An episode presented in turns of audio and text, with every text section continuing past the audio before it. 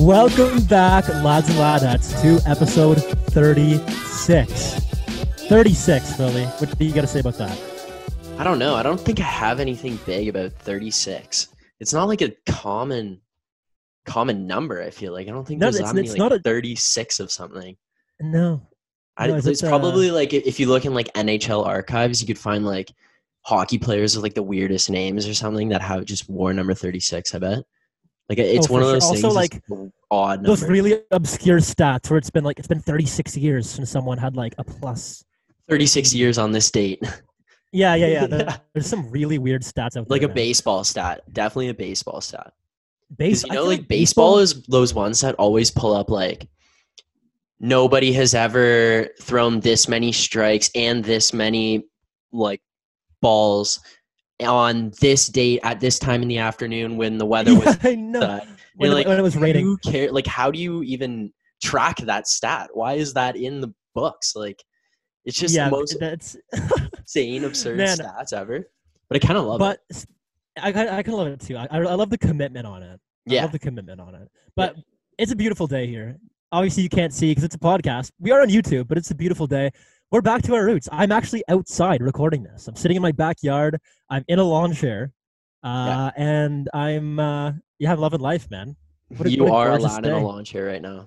I am allowed in the lawn chair. Back to our. This was, I think, we recorded outside in episode two or three. What I think it was the Ang episode with Ang, yeah. It was the episode with Ang. We had the big uh, Our first ever guest. backyard. Our first ever guest, Jonathan Ang. Speaking of guests, joining us a little later, arguably our most anticipated guest, Cabbie Richards, will be joining us later in the episode, and we are super, super excited about that. Yeah, honestly, it was so cool to get to have him on. It's it's a pump up, but like, how cool is it then? Then we're gonna pull up like a baseball stat like that, basically. Episode thirty six, which we just said is probably one of those ones with a random statistic. Episode thirty six, you happen to be sitting outside, which was the first episode that we ever recorded outside with our first ever guest. So that was super anticipated. And now we're having this massive guest in Cabbie Richards on episode 36 it all lines up. It's a baseball stat. It's it's a full circle, man. It's a it's It a crazy crazy world out there. Uh, so I want to talk about a little little bit about episode thirty five. Last episode, you brought up marble racing, and like I had no idea what that was before. I thought that was hilarious. I remember just howling like I, I couldn't I couldn't believe that was a thing. But I went on YouTube and I searched it, Yeah. and all I got to say is wow. Yeah. Like I am so invested in marble racing. I've probably watched twelve of it's the Jelle's marble runs is like my my guy on that on that as far as marble racing. yeah, that's where you got to go, man. That's where it's at. No, he's the best. He's the Yeah. best. So I've watched that. I've shown my dad. I've shown my brother. yeah. And now, like, I'm on this orientation team for school, right? And there's a little drinking game, a little like team social. So, so I thought, what better way to have some drinks with the team online Yeah. than to make a little drinking game out of the marble runs? So Yeah, I'm doing perfect. like, oh, every lap drink, every uh, every time they say like chicane, turn, speed, or your team name, drink. And then oh, so you got every them time to there's a pick lead teams. change, Got everybody to pick teams. Yeah, yeah. I, I, Oh, okay, I didn't want to cheat, like we talked about. I didn't want to cheat, so I went to the beginning of the video. The very first time they showed all the team names, I just screenshotted it and Yeah. then like organized everyone's team. Nice. But what a There you go. great qu- quarantine activity! You're Wow, definitely gonna you, have Philly. people coming after you for cheating, though. Just so yeah, you know. Uh, yeah. like hundred sure. percent. You, I, I, You I can't organize an that, event like uh, that I don't and not have people come after your head. It's gonna happen. I nervous know your team's gonna win, and they're gonna come after you. I did. I swear. I swear I didn't cheat. Okay, did you did you end up getting into like the Marble Olympics at all? I forgot those were Well, on. that's there. that's the video I picked. So I watched the Oh, Marble, okay, the, okay. the Marble Olympics. That's the video I picked because like it had just the right right number of teams. right. But it starts off. They're going down these like. Remember that old water park at Ontario Place? Is that, is that still a thing? uh, I believe so. Yeah. Anyway, Oh, whatever. oh, I know Ontario- you're talking about. And it's got yeah, like they had the the big slide where it's like a toilet bowl, and you Yeah, like it's like you go, like that's how the marble race starts out, where they just go around in circles, and it's like Yeah. whoever stays in the longest wins. yeah. And It's then a okay, not it's a challenge of Yeah. endurance. It's nuts. But then, not to mention, like obviously the marble racing itself is is really cool, but the editing involved, It's it's like, the amazing. it's, it's amazing edit, and they have big name sponsors. Like they're sponsored by like BMW and like AT and T. Like just for I don't know if AT and T actually is one, but like, I don't know if they're actually sponsors. sponsors. He might have just he might have just fudged that a little bit. You think? I- Yeah, because that was the that? first season of the marble marble racing, and then the Oh, second okay. season was, was gonna- like just if- regular if, They names. actually, if they actually put down like like a, a sponsorship deal with this guy who makes marble YouTube videos out of his house, I'd be so impressed, man. That guy's probably the uh, like the best promoter of all time. Yeah, seriously, if he's got those companies in on it. But yeah, it's so cool. I uh after the episode, like right after it finished, my uh my whole family started watching them because they wanted to see what was up with it. really. Yeah, so what do they think? they loved it. They were hooked. They started watching all the. They started watching even like the Marble Olympics after they got into that. And then uh, my parents uh, were like in the backyard, and my sisters were watching TV. I go upstairs to start like editing some stuff, and I just hear cheering coming from downstairs. So I go downstairs. My sisters are still watching the races. They've picked their own teams and are like cheering against each other and stuff. Your it's dad just so goes tarp off, Yeah. Standing in the living room like chest painted. Go speed. Go BMW. Yeah. Go Rojo Rollers. Yeah. that's a team. It's so But yeah, good, man. but there's so many applications to it and like so many different events and it's amazing. It's amazing. It's honestly brightened up my quarantine. It Yeah. honestly has. I'd go as far as to say as marble racing has been the highlight of my quarantine. Really I don't know if that's sad to say or, or, or impressive. might be a little sad to say. I don't Yeah. know. I don't know. Well, you know what's not sad? You know what other okay, another highlight? Another highlight. Golf is back on. yes. it we got is. the, the Charles Schwab third round is today on Saturday when we're or sorry Sunday. No, it's the it's the final. It's the today. final, What am I yeah. saying? Oh my God! What have I, I just? What year is it? I'm here. I'm there. This guy was so you were just so lost there. It's all right. We're I know. I know. We're back. We're back. So round four, Charles Schwab. It's amazing to have live sports back on TV. Um, I know we talked about like the NBA and the NHL coming back, and I still don't agree with that. But like, it's nice to see.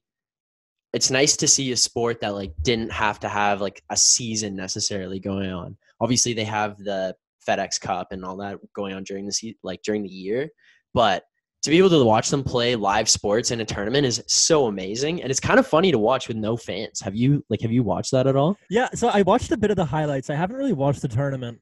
okay Um, just been been busy with like work and whatnot. But uh, man, so I watched the tournament. What was it? Who was it? It was like Justin Thomas, who was like saluting the, the invisible fans after like he like birdied, yeah like, chipped in for eagle or something. I can't remember what it was, but like I remember. He, I think it was Justin Thomas, anyways. But he was like saluting the uh the empty fans. I thought that was hilarious, man.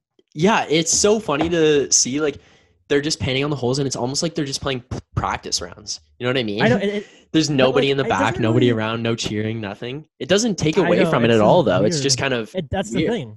Yeah. It It's is. just weird, It's that's nice all. to be able to throw some money down. Like I said, I got my my first corporate job. I'm working, and I'm working, and I I, I now I have money again, which is so nice because at school I, I think I had negative forty four dollars in my bank that's account. perfect perfect So yeah, you just love to see it. But I had negative forty four, but now I'm, I'm working again, and I'm I'd like to be able to have some fun, put some money down on the games. are you uh have you like gone into bet 365 or anything like that before are you like a pro line guy like, a little bit. I'm not. I, I was a pro line guy in Elliott Lake for a bit.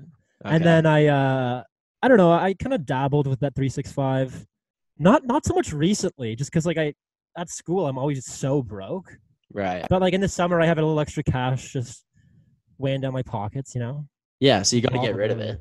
Yeah, I know. Uh, Yeah, there's no point of keeping it in there. What's it? What's it there for? and especially especially with like no bar trips or like nowhere else. I'm not getting haircuts, Yeah, so like yeah. I have all this extra cash burning a hole in my pocket. What else am I gonna? I might as well throw it away. Yeah, I uh, I took like a little hiatus from from betting before the coronavirus happened, and then I was just waiting for March Madness because I was like, all right, that's where I'll like put a little money yeah. down. I did that last year. It was so much fun to watch every game, and you're just screaming at the TV like you've never watched a single game of the season. You don't know anybody on the team, but like.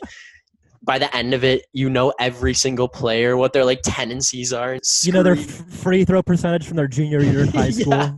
yeah, you know, like everything there is to know about them, and you're just screaming at them, like missing shots. You're like, "You're the worst player ever! Get him off the court! Get him off the court!" Just Yeah, stuff like yeah, yeah. that, and then it's like, Why aren't you running the triangle offense right now? yeah, yeah. What are you doing? Stick to the game plan. And then March Madness got canceled, and it was just devastating. So there was nothing else to bet on, and like I had futures put down on NBA Rookie of the Year, NBA MVP, and then uh, I had uh, Hans convinced me to put down a future on the Pelicans winning NBA championship. I put like a dollar on the Pelicans, and the return was like, I don't even know. I think it's two fifty. Yeah, it's two fifty. That's So, hilarious. I mean, they're in the playoffs, so you're saying there's a chance. Like you're saying there's a chance. So There's we'll see. chance. We'll see. And man, you know, you know who would be able to help you out with the maybe maybe getting your uh some good bets in, Who would knowing his be? stuff. I, I think uh our next guest, Cabbie Richards, knows a thing or two about betting. The host of the Bleacher Report betting show. A host of a betting show. I think it might be time to bring him in now, McGee. I think it might be time to introduce our next guest. One we've been super excited to release. One we've been sitting on for a little bit, and we were just like pumped, so pumped for everybody to see. McGee, you want to do the honors? Lads and ladettes, please welcome our highly, highly anticipated guest for episode 36. And we are super, super excited to present to you the interviewer becomes the interviewee, Cabral Richards. Joining us now is Cabral Richards, aka Cabbie, former host of Cabbie on the Street, Cabbie Presents, and current host of Bleacher Report's Game Day Game Show and the Bleacher Report Betting Show. A man who has won over the hearts and minds of all Canadians due to his unique and personal interviewing style. A man that I would go as far to say is one of the most beloved Canadian TV personalities ever. He has had the pleasure of interviewing some of the biggest names in sports and entertainment, including Will Smith, Will Ferrell, Kevin Hart, Drake, ASAP Rocky, Michael Jordan, Aaron Rodgers, Derek Jeter, Shaun White, Tony Hawk, the list goes on. Please welcome to the show, Cabbie. Cabbie, how are you? Thank you for Thank you. That us. was that was wonderful. I really appreciate very kind words. Thank you very much, Zach. No problem. Well, thank you for joining us. First off, like, how are you? How are you doing? I am uh, I'm overweight, so that's uh, that's not that's never good. The quarantine 15 is a real thing. I've just been snacking between like 2 and 4 a.m. crushing, you know, shows on Netflix and I'm in the United States, so I'm watching Hulu and Showtime and HBO. So there's whereas I should be reading more, I've just been like on my couch a little bit more at night. Not a little bit more, a lot bit more. Right. and uh, so that that part hasn't been good. But but overall, I'm uh, I'm optimistic about you know, obviously big changes in the world and Yep. Uh, and like that that uh, tidal wave of support and energy is is promising. But uh, health wise, yeah, not not so promising. I really need to uh, I really need these gyms to reopen so I can get on a treadmill because it because I'm in Las Vegas. Running here it's like 41 degrees Celsius, Yeah. and like Oh there's it's a desert, so there's sometimes the wind is just you're running into a headwind, and then like I don't run with water. I need to get one of those little um, belts with the, The, little like, camelbacks, what's that? the little the little pouches with the tubes to your. Yeah. Uh, yes, yes. I need one of those so that I can I can uh, comfortably enter my 40s looking like somebody's dad and running in a 5K. Uh, but I, but those like those would help my, me survive these you know five and 10K runs that I try to do much slower than I used to. So. Um, I really need some gyms to reopen so I can go lift some weights and, and work out that way. Well, you're not the only one. Like Zach and I are. We talked about it in a previous pod. We're getting a little milky as well. So Uh, you're not you're not the only one, Cab. So we just wanted to say, we just wanted to say we're huge fans of yours, and we really Thank appreciate you. you. coming on. So Thank you. growing up, like Zach and I watched guys like you, Jay and Dan on TSN before school almost every morning. Uh, Nice. And and to have you on our show is an absolute privilege. Would you be able to talk about getting to be such a big part of TSN and kind of the growth you uh, went through just just with TSN? Sure. Uh, well, I came from the score, so like all my foundational learnings and a lot of like the interviews that I d- I did uh, were at the score, and that's where I, I was I evolved or matured as a producer, and maybe not so much as an on-camera talent, but certainly like crafting the stories, adding highlights, music, and graphics. That part really excited. I mean, obviously interviewing the people, the athletes were was the most exciting, but it was exciting trying like different ways to tell a story or different elements that I can infuse into the interviews. And um, I reached a point, you know, and, and at the score, it was Tim, it was Sid, it was myself, my man D, Adnan Virk, you know, Elliotte Friedman started there, James Cybulski, uh, Sarah Orlesky. There was so much talent at the score, and even like the Basketball Jones guys, and you know the the Christian Jack, and you know there was we we we likened ourselves to the Montreal Expos. We were like a small market franchise trying to compete with the big boys, and then the time came to go play with the big boys at TSN. So. I wouldn't call them the Yankees, maybe like the LA Dodgers or the Boston Red Sox or something. Um, but uh, so so um, all that all those interviews like Jeter and and I got to meet MJ when I was at the score and Tony Hawk and some of those names that you mentioned. Um, I took that experience at TSN and TSN at the time. I guess Jay and Dan were uh, the two on-air talents that that really leaned into their a light-hearted way to deliver news and information uh, when they were um, co-anchoring Sports Center. And James Duthie had done it a little bit in some of his interviews. I can think of fondly um, uh, a sketch that he wrote with um, with Noodles with uh, Jamie McLennan. Yeah. And he was the backup goaltender, I think, in Florida. With Luongo. In, with Luongo, yeah. yeah. Um, and then, but like when I got to TSN and my man D got there, then we wanted to change a little bit of the, no, not a little bit. We wanted to change a lot of the culture of TSN and certainly trying to elevate that that lighthearted uh, sports element um, to to our videos and stuff. And this is before we called videos just content. It was just like videos in, in my little segment. Um, so I tried to write more sketches. They never, they didn't really do very well. But I was trying. I was trying to like go outside of my comfort zone and trying to create more of a like a a fun product versus just like an interview. But right. the interview stuff is where I was the most successful. And while at TSN, you know, I got to expand. Oh, and how can I be so remiss and not mention Kobe? I mean, the foundation of my relationship with Kobe was at my was uh, in the cabbie on the street days at the score. I probably interviewed Kobe 20 times yeah, probably 20 times at the score, and then once at TSN. There were a couple of seasons where he was injured, blew out his shoulder, ruptured his Achilles. So he was just rehabbing. So I wouldn't mm-hmm. go to LA to speak with him because he, you know, he was just concentrating on getting back to 100%.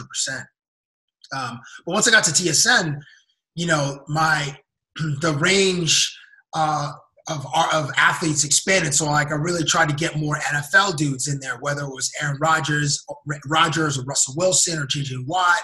Bobby Wagner, and then we would go like these NFL training camps. And you know me, or I don't know if you know me, but for the audience, I'd always bring like props because I love that. I love that, that like we can interact with someone. We have something to do, and and Rodgers was like the best with it. Actually, JJ Watt once shot me with a Nerf. We brought him like this giant Nerf cannon.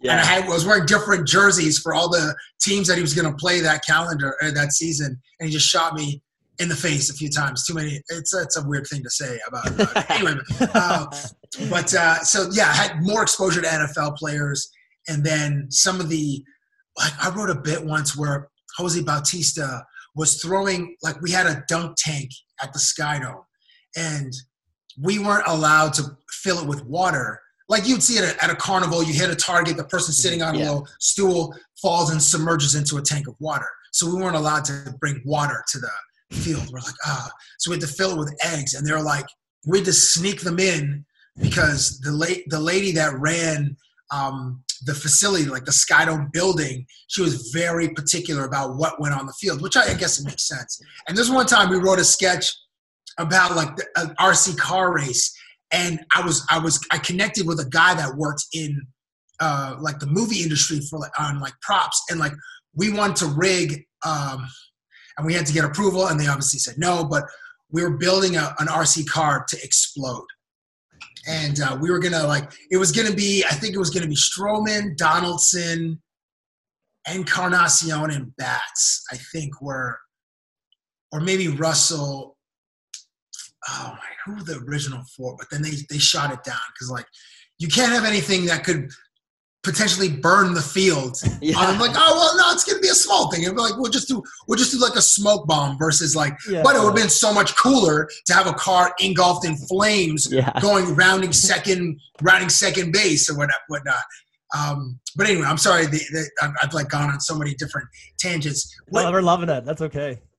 Which me, which I, I just I should say, sort of in summary, that yeah, TSN gave me and elevated the platform from the score, and then I was able to uh, do some pretty wild things. While um, even though the, I got to do some crazy things at the score, the the events that I got to go to or the um, the events I got to cover were a little bit bigger. For instance, for example, um, when I was at TSN, Mike Richards let me eat cereal out of the Stanley Cup. Like I did not earn that privilege. But in 2012, when the Kings won, they beat uh, I think they beat San Jose, Anaheim. Uh, I think maybe even the the Coyotes, the Coyotes the Blues. yeah, I think it was the Coyotes and The the, Coyotes, the Rangers, and then they right? took on the Rangers, and then they Mhm. beat Henrik um, Lundqvist in in, four, in five games. Um, uh, or was it six games? I think it was five games.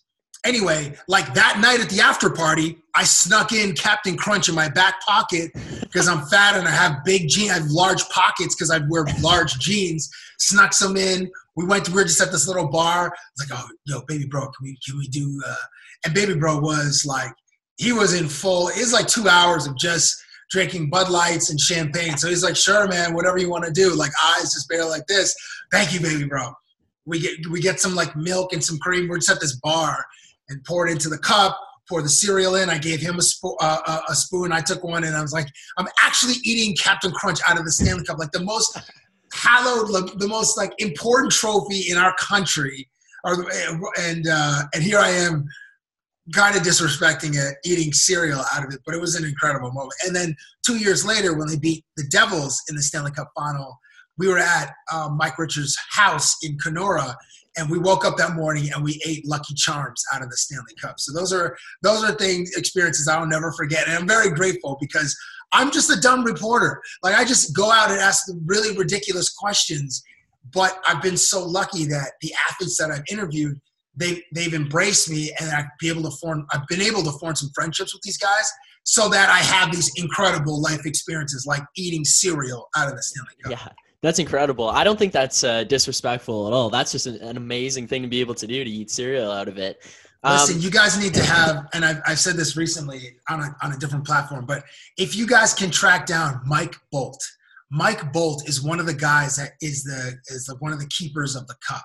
Okay. Phil is the more famous guy. He's got like the terrible bowl cut. yeah, But yeah. Mike Bolt is the storyteller, bro. Like oh yeah. Mike Bolt, I mean, I don't know if you would say it publicly because he probably can't, but if you ever had a beer with him or if you ever got to meet him in real life and just took in a game, Mike can tell you stories about the four corners of the globe that the Stanley Cup has traveled to and certain environments that that cup's been in where there have been um, people and maybe those people weren't wearing all of their clothes.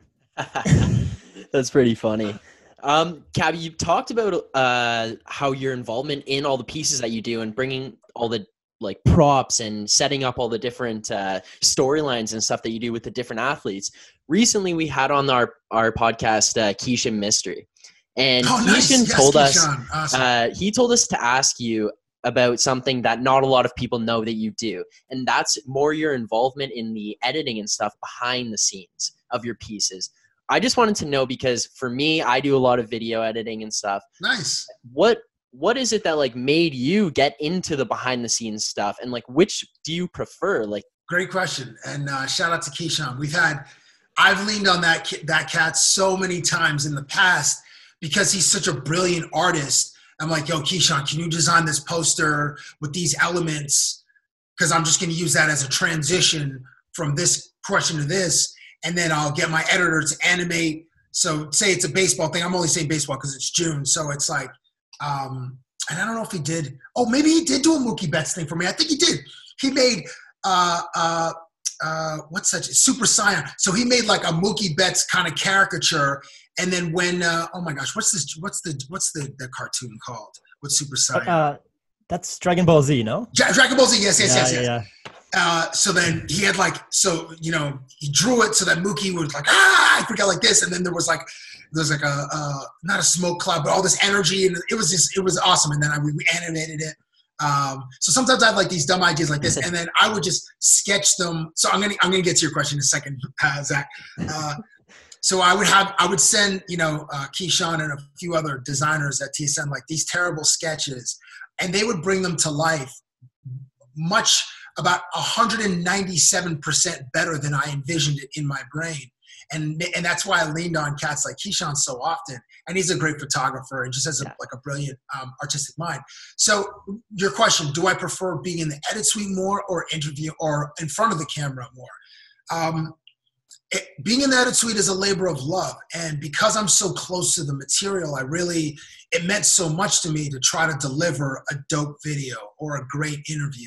So there are nights where I'd be at TSN till four or five o'clock in the morning, going through the archives looking for highlights of, um, say, I did. Um, I'm thinking of one in particular was a Klay Thompson interview I did during the NBA Finals. Yeah. And Klay Thompson gave me the interview. The, the Raptors were up three one, and they were uh, so it was the it was the off day. So I had to turn this interview. I interviewed him around noon and then I had to get this on the air in about 12 hours. And I went from the interview, which was done maybe at 12:30, right to TSN, and then I was like bunkered down looking for all these Klay Thompson highlights. And I love mixing in highlights of the athlete and their elite performance in different jerseys, just so I could show that this person is dominating all in in various on various courts, you know, because obviously the, the, jerseys change on the road and stuff. Yeah. Um, and then at different times versus the Raptors, and then obviously specifically in that finals. Man, it was it, it yes. again, it's a labor of love because it's not like preparing for the edit is not sexy. It's it takes a lot of time finding the right music.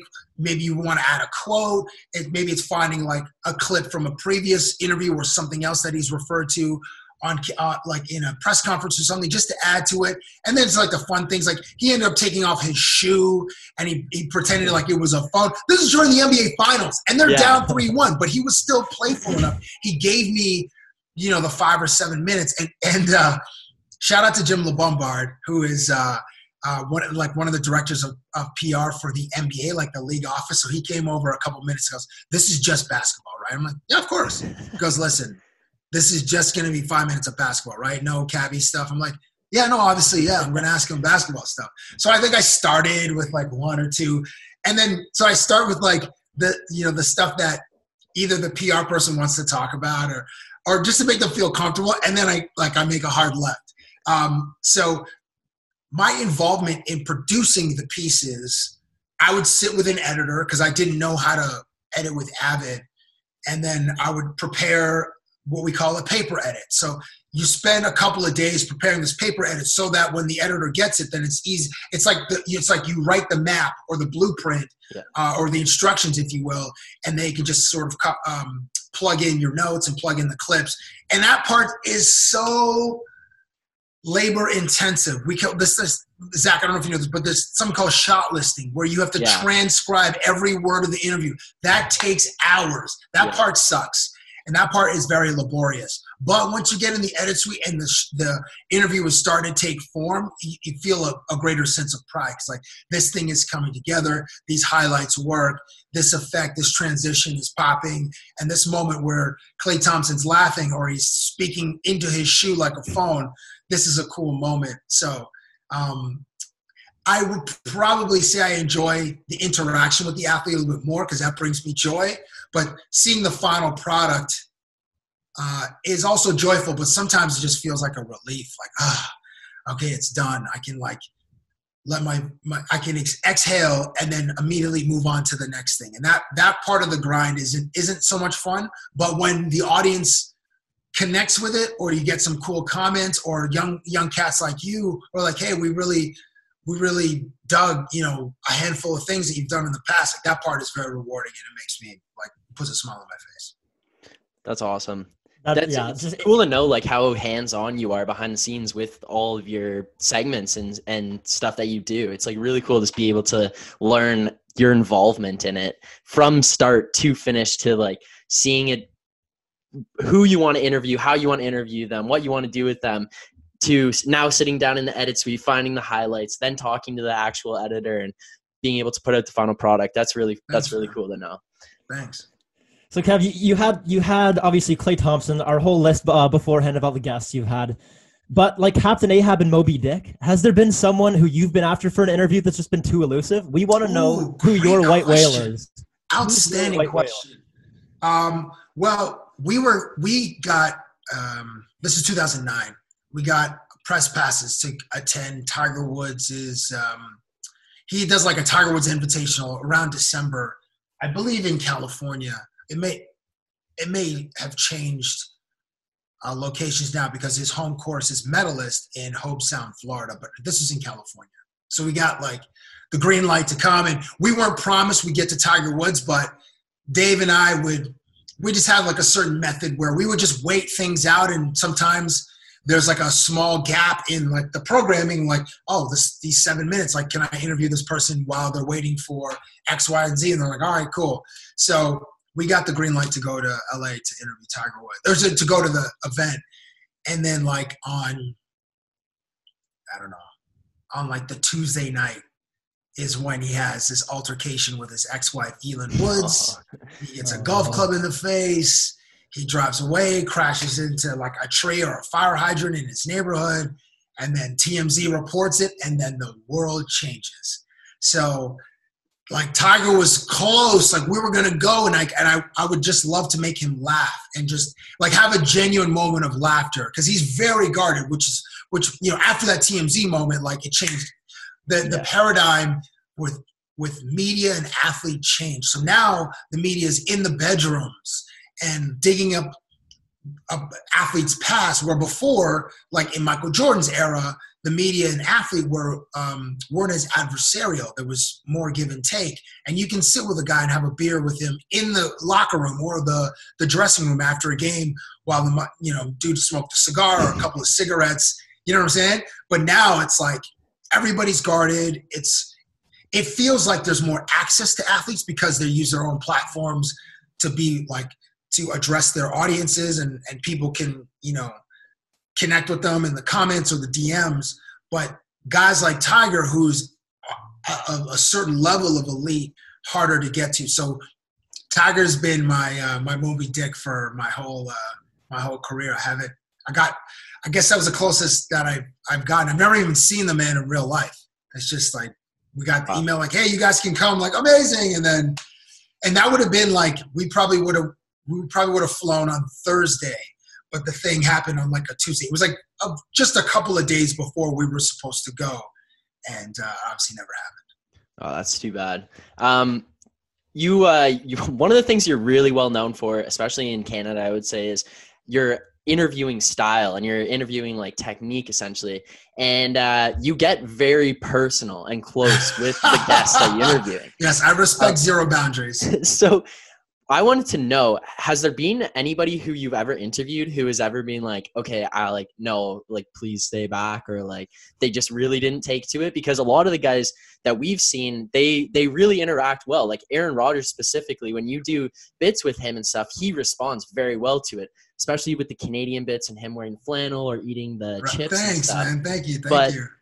Has there been anybody who's like, okay, uh, Cabbie, like, no? yes, yes, yeah. Um, so I use that as a as a disarming technique. When I like when I first started, I'd put my arm around somebody just to treat them like a friend, like I would my friends, and that's that was just my general um, extrovert extroverted personality. When I would meet people, I try to be like friendly and and um, I guess my interview style was that was the found that was foundational and I always wanted to like let athletes know that we were the same. Like we were, we both, you know, we love Jordans, we love girls, eating great food. You know, we're just our ages might be a little bit different, but we're all kind of the same culture. And um, you know, there are guys like I did a bit once with the San Jose Sharks where I put like a Q-tip in Joel Ward and Logan Couture's mouth because I wanted to get like a swab in case I wanted to send their DNA to a lab so I can get them cloned. And Joel Ward's like, "What are we doing, man? What are you? What are you? What are, what are you?" And I was like, "Come on, man! This is for science. You're gonna deny, you're gonna deny science." And eventually, I, you know, I swabbed the inner in his inside of his cheek. Um, but no, there have been dudes where I've literally put my nose on their faces and I'm talking here. Like I'm sure I've done that to Getzlaf. I'm sure I've done that to a bunch of hockey players. I used to do that to Vernon Wells. I need Jose Bautista. Bautista, I used to like yell in his face because the way that he swung a bat was so aggressive. And when he hit bombs at the Sky Dome.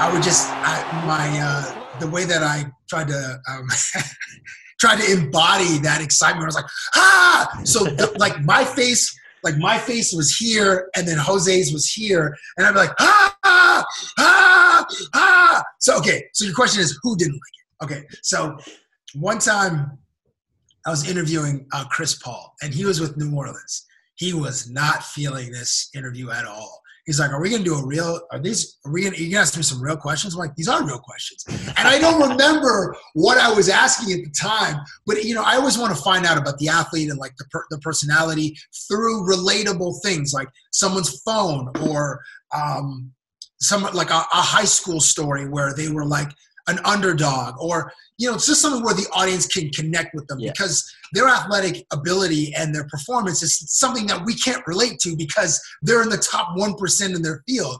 But everybody has a phone.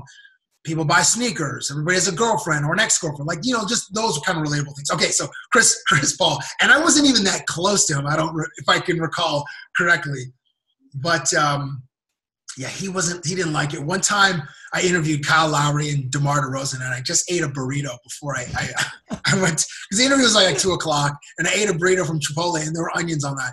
Bad idea. So right at the beginning of the interview, Lowry's like, "Yo, did you just have a burrito?" I'm like, "Actually, yeah." He goes, "You have onions on?" I'm like, "Yeah." He goes, "I can smell them." And then just his whole demeanor changed. I was like melting the side of his face with my uh, with my hot breath.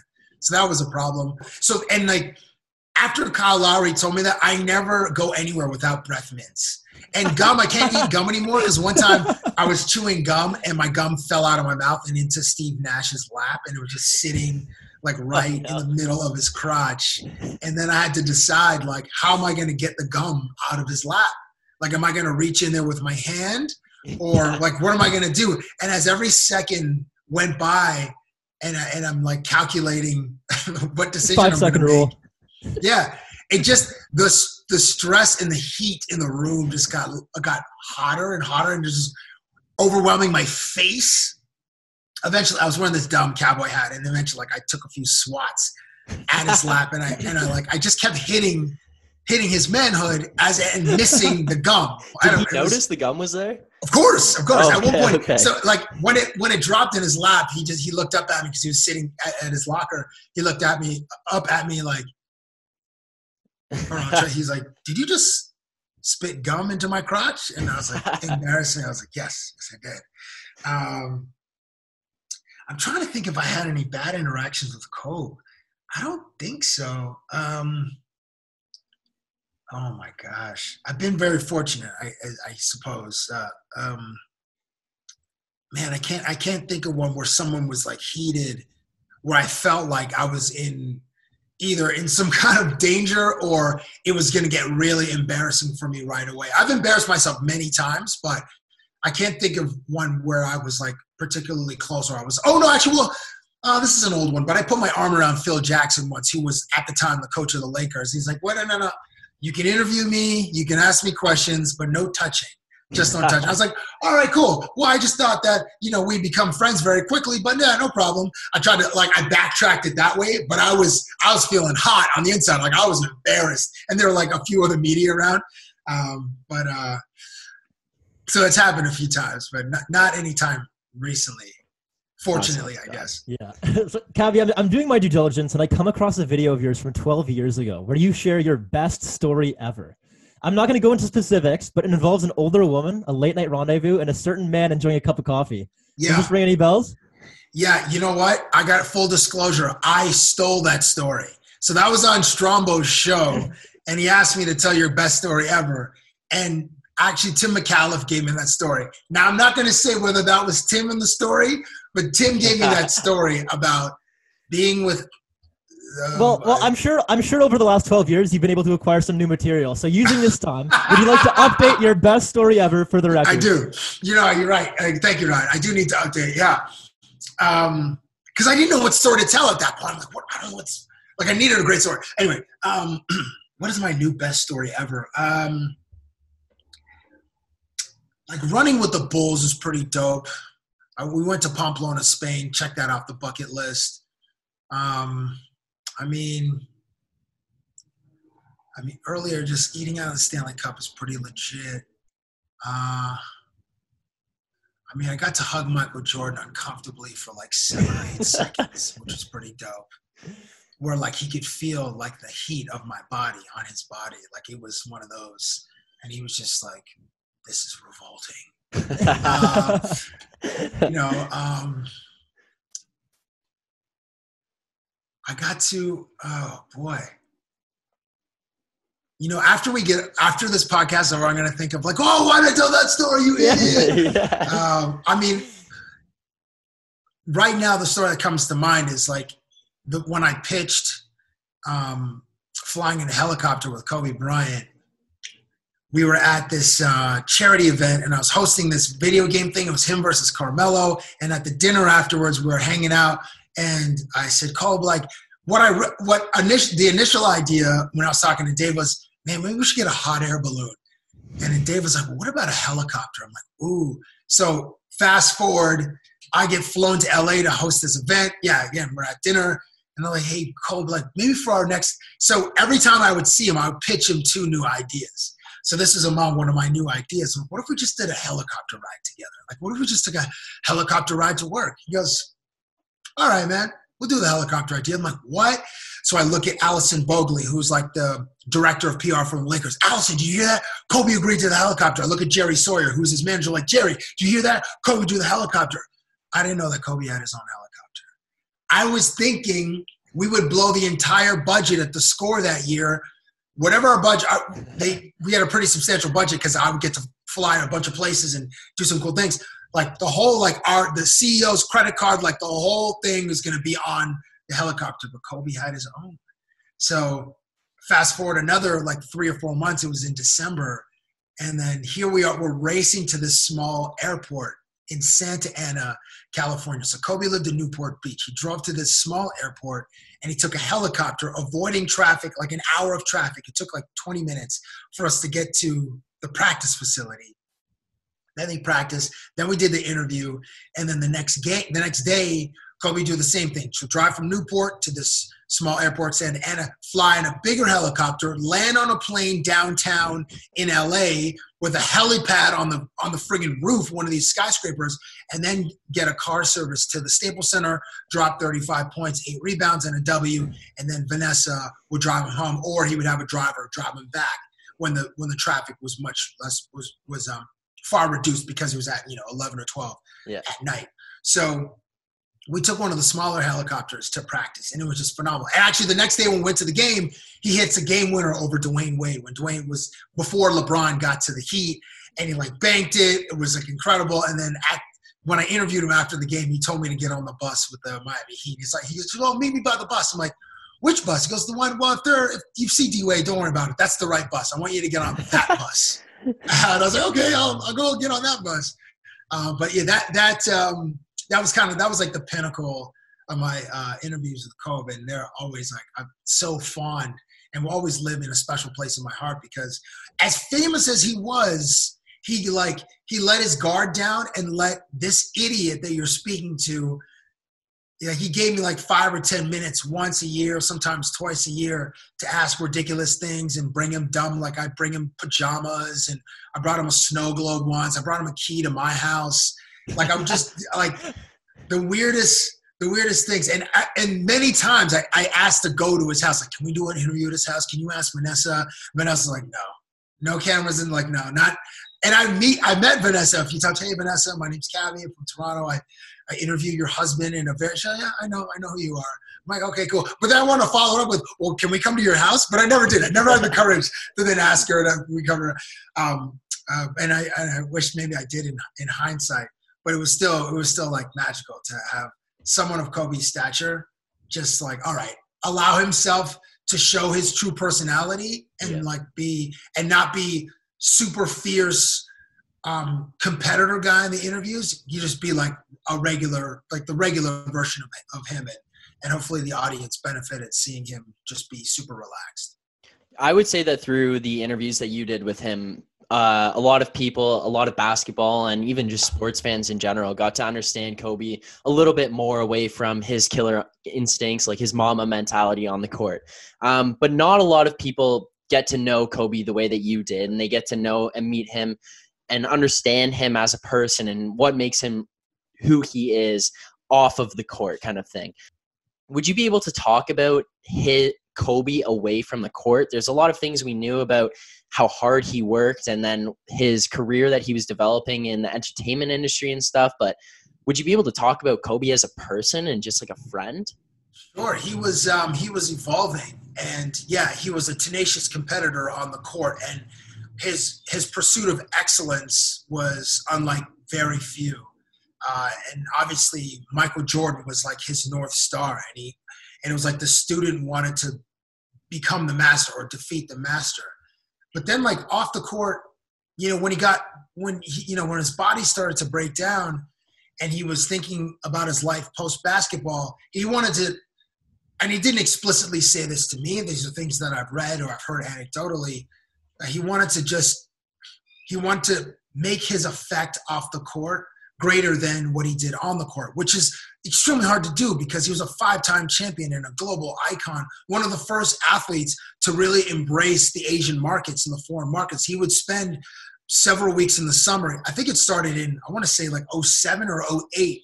He would go on a Philippines tour or go on a China tour and then and that would help to grow the game of basketball because then he was like people could see him they could attend his camps and he was running there were there were like videos of him running training camps at like four or five in the morning and there were like hundreds of kids that were like dying to attend woke up at when it was dark out and then went to some gym and then kobe was leading them in drills and so, things like that and this was part of um, his mystique but it was important to him to like use his voice and and build a bigger platform for his for his voice. That's why he started. He wrote he wrote books, the Wizenard series.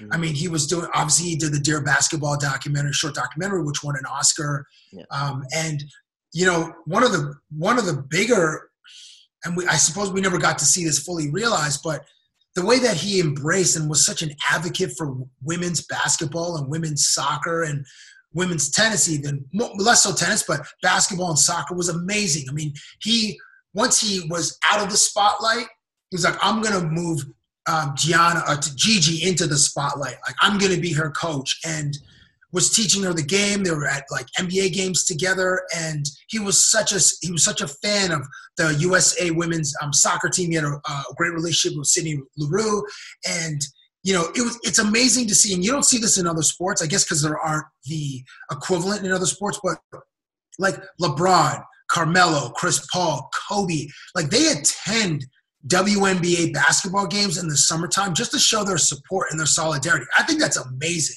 Yeah. I mean, we don't see hockey players attending CWHL games, and we don't see. I mean, you know, baseball is different because there isn't like a women's baseball league. I mean, uh, there are some softball leagues, etc. But and in football, obviously, there's no equivalent. But just to see that sort of that fraternity of basketball was awesome. So I know that his using his voice and his platform was very important for him, and he was just at the beginning of this media company. And then he had like this hundred million dollar investment fund um, with uh, with the guy in New York, and I can't remember his name, but Kobe was about to like he was about to be a force in the media and entertainment and content world and obviously he left us uh, too short or too early but it was it was it was awesome to see that growth from the guy who just wanted to be better than michael jordan to the guy who wanted to like affect the culture in a way that michael jordan did in various ways yeah we really we just really appreciate you sharing that with us Cabbie. i know it uh, must be difficult for you to talk about um, i love that dude so at, at, times it was mm. tough but I love that dude. So, and I'm so grateful for the the time that he gave me. So, uh, thank you for asking about him. Cabbie, before we let you go, we have uh, we're going to take things way back. So you're originally okay. from you're originally this is you're originally from Cambridge, and you went to the Galt Institute, the yeah. Galt Collegiate Institute, rather. That's right. So, GCI, yeah, yeah, yeah, yeah. So in 2003, they implemented the Stairway of Excellence to recognize the accomplishments of the alumni in their chosen fields. We want to know: Are you in talks with the people at Galt to get in that stairway? And if not, what do you feel you need to do, or what would you what would your pitch be to make your case? We know Standing question. I didn't even know that one, one existed. What's that? Well, former NHL linesman Bob Hodges was inducted in 2011. No disrespect to Bob. Come on, come on. Right. You need you you're come on. You you got to be in there. What are you going to say to the people at be a little, I might be a little bit salty that I'm not I'm not in there. You know, there weren't that many luminaries that went to my high school. Um, hmm, boy.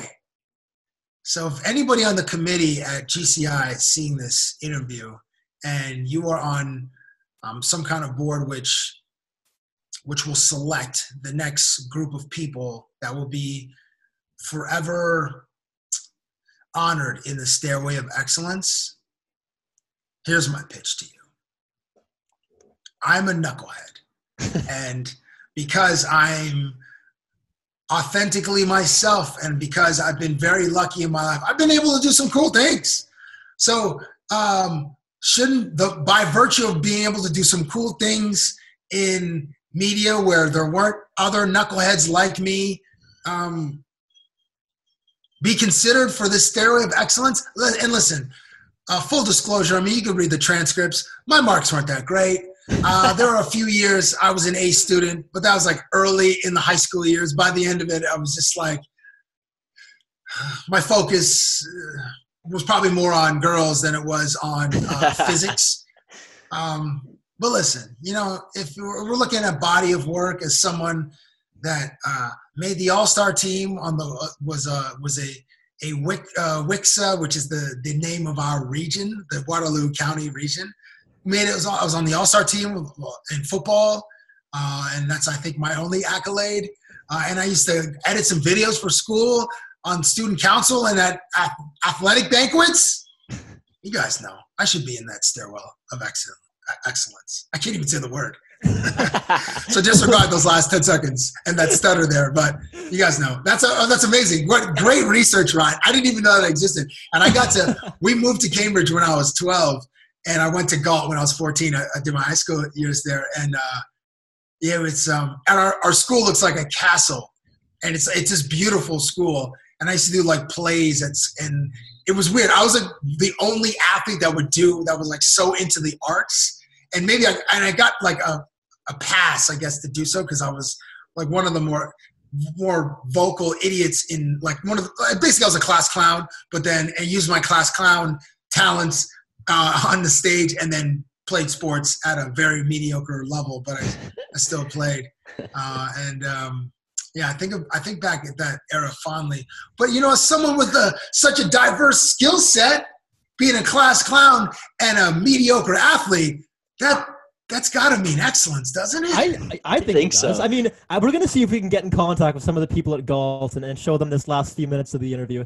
I think you deserve to be there. We're going to see what we can do to help you out to to be forever commemorated in the stairway of excellence. We'll uh, we'll submit the tape to the to Galt. We'll reach out to them. Please do. So, Cabbie, thank you for taking the time to do this. This has been an absolute blast. I know Ryan and I are both huge fans of yours. Uh, we were honored that you took the, you joined us and you you agreed to come on and you shared all these sto- amazing stories with us. Took us a little bit through your journey. Um, it's been a lot of fun to be able to catch up with you and talk with you. We wish you nothing but the best in your uh, time with Bleacher Report, and we hope you enjoy it out there in Las Vegas. We know that the weather's got to be absolutely great, even though it's not the best to run in, but uh, hopefully the gyms will open up soon so you can get back to there and you don't have to worry Thank about uh, the the heat. The quarantine 15. Yeah, the quarantine 15. But uh, we want to thank you for coming on. We really, really appreciate it, and it's been an absolute blast. My pleasure. Thank you, Zach. Thank you, Ryan. Appreciate you guys having me on Lads and Lawn Chairs. This is a lot of fun. So let's not wait uh, so long next time to get me back on and tell some more stories that I might likely regret because yeah. they say loose lips sh- sink ships. Yeah. So yeah. Well, Cabbie, thank you very much. We really appreciate it, and uh, we look forward to catching up with you in the future. Sounds good. Thank you, fellas. Thank, thank you. you. That was uh, an incredible interview with Cabbie, the man, the myth, the legend, Cabbie Richards. It was so cool to get to talk to him. I still like we we mentioned it before the interview. I could not believe that he was had agreed to come on and then when he came on he was just one of the coolest like most genuine people that we oh it, exactly man meet, like, you know? It was like and, so and, cool that what you see on tv is exactly what he is. Yeah.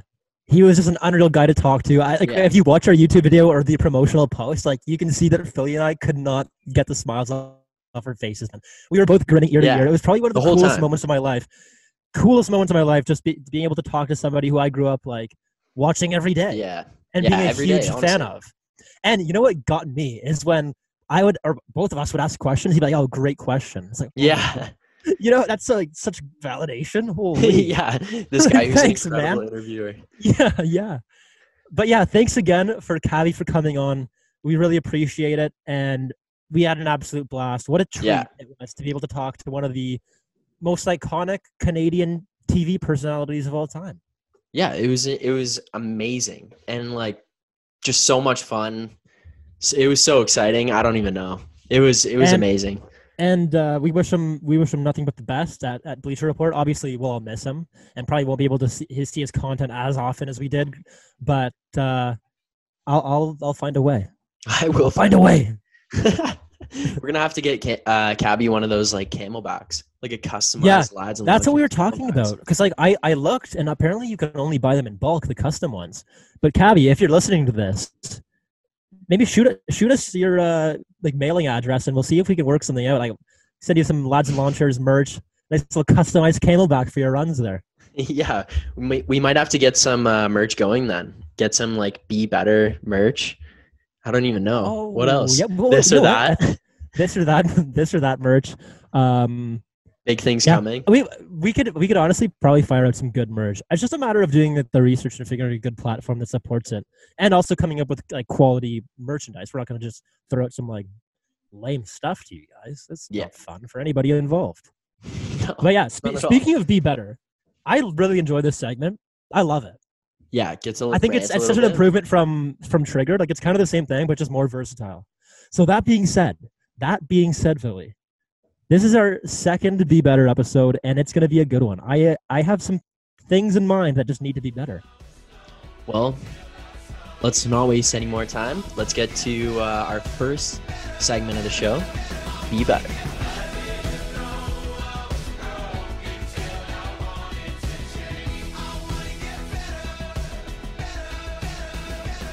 So I, I'm sure I'm not the only one who who spends like a, a good good unhealthy amount of time on TikTok. All right, so I'm on deal with it. I'm on TikTok, and I'm scrolling and scrolling. And one thing I've noticed a lot of recently is there's like like mothers. There's mothers, and they have like these cups of water, and they're like, there's the, audio goes like, I, I can't- do an impression of it. I'll put like, the clip in. yeah, okay, yeah. That would probably be better than me making an ass of myself. But they have that audio playing with the glass of water, and they just throw the water right on their babies. yeah. What are you doing? okay, so What are you doing? I haven't really been on TikTok at all bas- recently. Like a little bit here and there. I think I send you a couple things when I see them, just because it's like, what the hell is this? And you need to see this kind of thing. But uh, other than that, I hadn't really been on. And you text me and you're like, "Yo, look at this trend on TikTok right now. It's it's it's indescribable. Like it's almost and like makes you like angry because you're like, what the hell are you thinking? They're using their babies for clout. Yeah. You can't do that. Don't do that. And like, so the thing is, it's like, I would understand it if they were like six, like you just young, like young children to be funnier, but they're literally like newborn babies in some Yeah, and they're just throwing. and they look so around. sad. Yeah, They look so sad and distraught. Yeah, like like, nobody's miserable. enjoying this but you. and like maybe like, you got a mess to clean up. You're Yeah. just crying. Now what? You have a, TikTok that gets 60 likes. Congrats. Congrats nice. on that. Like, he better. Barely Don't, even don't like pour water on your baby. yeah, not even pouring Your water ba- either. Like splashing it aggressively on the child. Some stupid, stupid audio. yeah, Be better. Mothers of TikTok, wake up. just be better. The next thing I wanted to get into with Philly that just, I think that this is a little controversial. Okay. 2K Sports. Yeah. Needs to be better. I, Why? I was playing um I was playing 2K20 with my brother. I'll, I'll tell you. I'll tell you. I'll get right into this. I was playing 2K20 with my brother. And we're like, you know what? Like WNBA has a mode now. Let's let's fire it up. Diana Taurasi, Brittney Yeah. Griner, and the gals. Like, well, Yeah. I think he was playing with the Seattle team with Sue Bird and, and Breanna Stewart. Yeah, I know. Okay, like legends. WNBA. Get over it. So I'm playing WNBA, and like we get into the play now menu, and it's like, oh, just, absolutely. And I get into the play now menu, and it's like, oh, would you like to customize your like armbands and headbands, and what accessories would you like to put on your character? And this isn't my career. This is play now. I have never once played a game of like men's NBA and play now and been able to customize my character. What the hell? Is that not the most sexist? Like, you can't do that, 2K. Be better. Just because they're women doesn't mean you need to include a customization and accessorization feature for your for the gals uh, before the game. oh, so you just think it's like it's like not not a, not okay because like they're letting the woman customize it because they're like, oh, that's a woman thing to do. Yeah, maybe, that- maybe oh, okay, I, I don't know the motives. I don't know the motives behind it, but like, I, I can't remember ever seeing that for the men's side of things. Yeah, I- I've never been able to like, oh, take the armband off LeBron before playing with the cat, uh, like with the Lakers or whatever, or Right. like, you know, James shouldn't wear his leg sleeves this game fair because they enough. clash with the Rip City jerseys. But like, man, with the women's with the women's side, you can do all that, and it just, and it's I've never seen it before, and I was I was just outraged. Be better, 2K. fair enough. Fair enough. That one, uh, I haven't even seen. I haven't really seen that at all. I don't play play now when I play 2K. I'm strictly like a my career guy. Just put in I've, I've gotten into the my team recently. and, oh, like, okay. The contracts kind of kind of make me angry because it's so annoying to like renew the contracts. But I entered some like locker codes that I found on YouTube, and now my team's already loaded with like 95s, and it's like, wow, that was pretty easy. Like, I- Wow. Okay. Oh yeah, no wonder it's easy. yeah, but Is like, that not cheating? I- like you not feeling? no, I think they come out. Locker codes come out like every week. I'm pretty sure. Oh, so it's I just think it's like like a part- just a part of the game. accessible to everybody. Wow. Yeah. Okay. yeah. Okay. Fair enough. I won't. Uh, I won't harp on you then. But yeah, TikTok mothers with their baby water Yeah, it's not ex- and not 2K acceptable. is not acceptable at all. Be better. Be better. Um. All right. Well, I think we got to get into our uh, our final segment before we wrap things up, and that's our weekly segment of Lad of the Week. So, without further ado, let's get into our what is it fourth ever Lad of the Week. This is our fourth. This is our fourth Lad of the week. Okay, so earlier this week in Ontario, gatherings were allowed. Are they were what's uh they were expanded to ten people, and uh, yeah, and with all this going on, like one of our buddies, uh, Kent, he he goes to school in Dow, but Dal, but he was home because there was nothing to do in Dal. He's doing online courses, whatever. Um, but with everything opening in Halifax, it's like all open again, which wild. Like everything's open again. So he's gonna go back out there in like beginning of July. So his mom wanted him to have a like a night out with the boys before he heads back. So basically, our lad of the week for the fourth week is Kent's mom, the one and only Larry Nakamichi. Larry Yeah.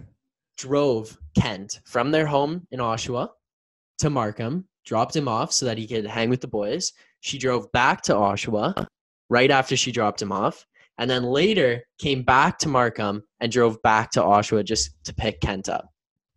So just so just so Kent could have a night with the boys and see everybody before he heads back, our lad of the week, Larry Nakamichi, for being an absolute hero and driving that mission there and back, there and back, just so Kent could have a night out.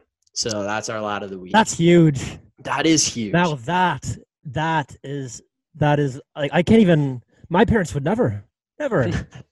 no, it's it's impressive. Like that's a it's a mission, man. It's like forty five minutes, I think. Hefty. Well, for, yeah, for Markham, from Markham to Oshawa, I was like, yeah, yeah. Oh my Yeah. god, that is hefty.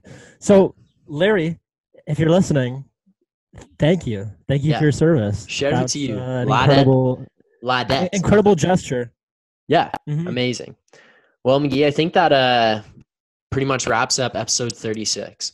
What a time it's been. It's always a pleasure to chat with you. We uh brought a huge, huge interview with Cabbie. I mean, Huge. so much fun. So cool to get to talk to him, hear his stories. We uh we've brought big guests. We told you And- guys big things were coming. And did, did people did people believe us? Not necessarily, but I, you better believe it now. Like we're not lying. We're not lying. There's more. We wouldn't lie. We're not lying to your face. but there is more. There is more. Yes. So take this in, Philly. We're only on episode 36. We started uh, the return part two is episode 32. So in four episodes, we have managed to bring the people James Duthie, Cabbie Richards, Morgan Frost, Michael McNevin, Keisha Mystery, yeah, and there's more where that came from. in four episodes. In four episodes. Yeah. So I'm gonna give you a little hint, uh, maybe a little something, something for the next guest that we're having on next week. All I'm gonna say is, uh, I'm gonna, uh, I'm gonna need to be drinking some stronger beer uh, this week to to mentally prepare myself for. Get through For the summer heat. Yeah, get, Get through the through the summer, summer heat. heat and uh, be ready for those big things coming. Definitely gonna need some stronger beer. We got stronger beer. Woo! Ladies and gentlemen, thank you so much for listening to episode 36. And you know the drill. Catch us next week, same time, same planes, same lawn chairs. Thanks, Launching Ridettes. See ya.